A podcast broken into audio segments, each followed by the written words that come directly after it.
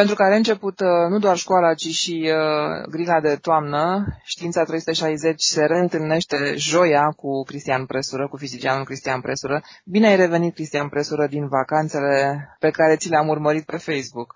Bine te-am regăsit și bine am regăsit pe toți ascultătorii. Ascultătorii noștri care se uită cu foarte, foarte mare uh, interes și care te vor putea vedea. Facem o foarte scurtă avantpremieră săptămâna viitoare la Noaptea Cercetătorilor în Timișoara. În Timișoara, da, pentru că voi fi acolo și voi vorbi despre istoria fizicii din România. Dar despre asta vorbim săptămâna viitoare. Acum ne ocupăm de un subiect uh, care este foarte tentant și foarte generos pentru fizicieni și care de fapt reprezintă, cum să spun, atingerea și trecerea unui prag. Vorbim de fapt despre pragul la care uh, fuziunea bazată pe laser devine eficientă din punct de vedere energetic. E un lucru foarte important, de fapt, pentru noi toți, până la urmă.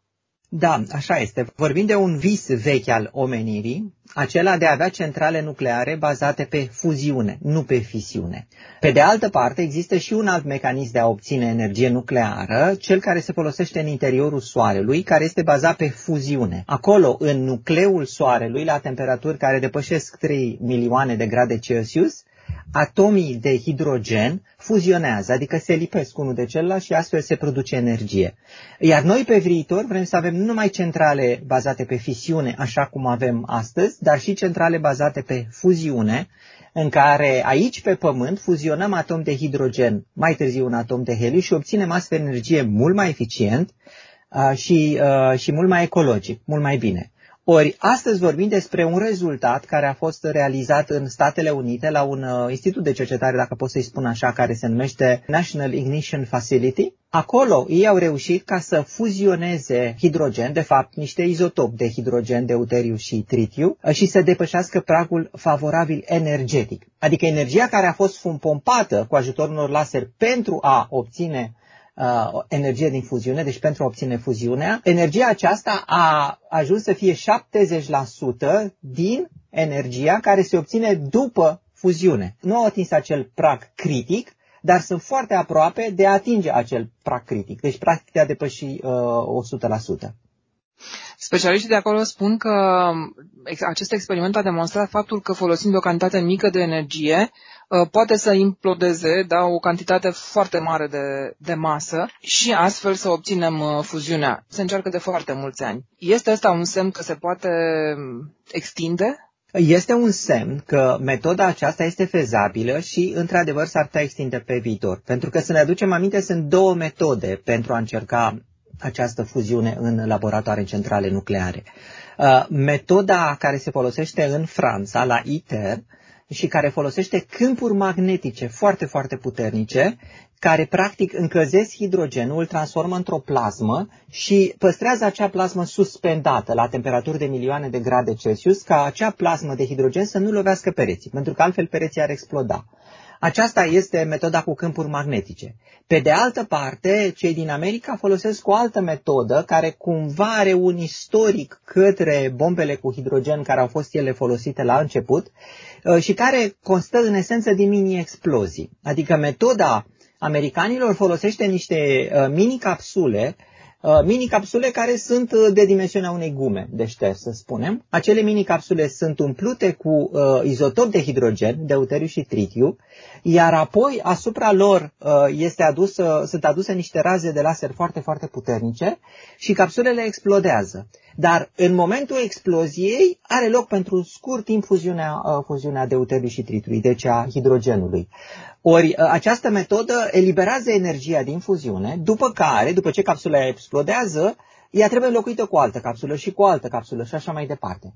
Aceasta este metoda și mai este mult până să avem o centrală nucleară bazată pe acest principiu, însă faptul că am ajuns aproape de acest nivel critic în care energia dintr-o singură capsulă, care a fost eliberată prin fuziune, este de 70% din energia care a fost pompată prin laser pentru a încălzi și pentru a pentru a căzi acea, acel uh, gaz de deuteriu și tritiu la temperaturi de, în cazul de față, chiar 100 de milioane de grade Celsius. Deci energia obținută după, uh, după fuziune este de 70% din energia pompată. Deci este un rezultat remarcabil, este un prag care este practic un pas.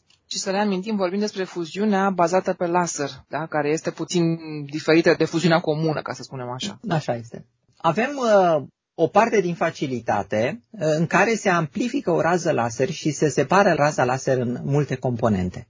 Deci, uh, energia pulsului de laser, apropo, pulsul de laser durează numai 20 de nanosecunde, deci este un puls de laser foarte, foarte mic.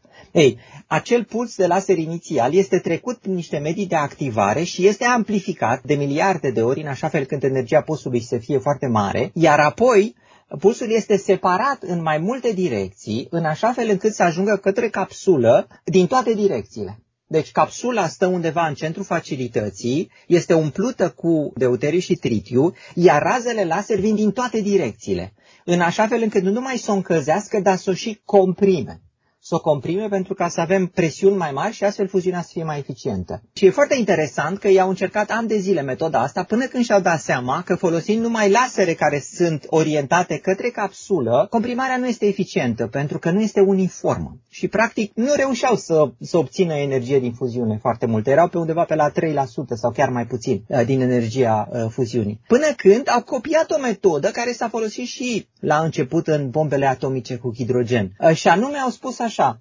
haideți să uh, lovim cu razele laser nu direct în gazul de deuteriu și tritiu, ci în pereții capsulei. Iar apoi pereții capsulei să genereze raze X, iar razele X la rândul lor să meargă către gaz și să-l comprime. Și în felul ăsta comprimarea va fi uniformă și eficientă. Și uh, asta au reușit și foarte bine că au reușit pentru că iată au ajuns la 70% eficiență. Ce înseamnă să fii inventiv? E nevoie de așa ceva și în uh, zona de cercetare științifică de fizică fundamentală. Și iarăși uh, ideea pe care am tot uh, subliniat-o și noi, rezultatele n-au venit imediat. Și iarăși trebuie să avem în vedere că uneori pot să nu apară imediat rezultatele. Asta nu înseamnă că este neapărat inutilă ideea respectivă. Absolut, mai ales că vorbim de uh, domeniul fuziunii nucleare, care a fost uh, foarte, să spun așa, fierbinte sau în atenția lumii în anii 50, odată cu apariția armelor atomice. Și atunci s-a crezut că vom avea centrale bazate pe fuziune imediat. Uh-huh. Ei, uh, s-a dovedit în timp că nu este așa. Suntem la 80 de ani aproape după acel eveniment sau 70 de ani după acele evenimente și încă nu avem centrale nucleare nucleare bazate pe fuziune. Este destul de greu, dar în același timp nu este imposibil. Este acel tip de cercetare în care progresul se realizează în pași mai grei, mai înceți, dar se realizează. Și uh, sunt destul de mulți fizicieni și Uniunea Europeană, apropo, crede încă în acest vis. Uniunea Europeană pompează banii în a avea centrala nucleară ITER, pentru că, într-adevăr, de ce nu peste 20-30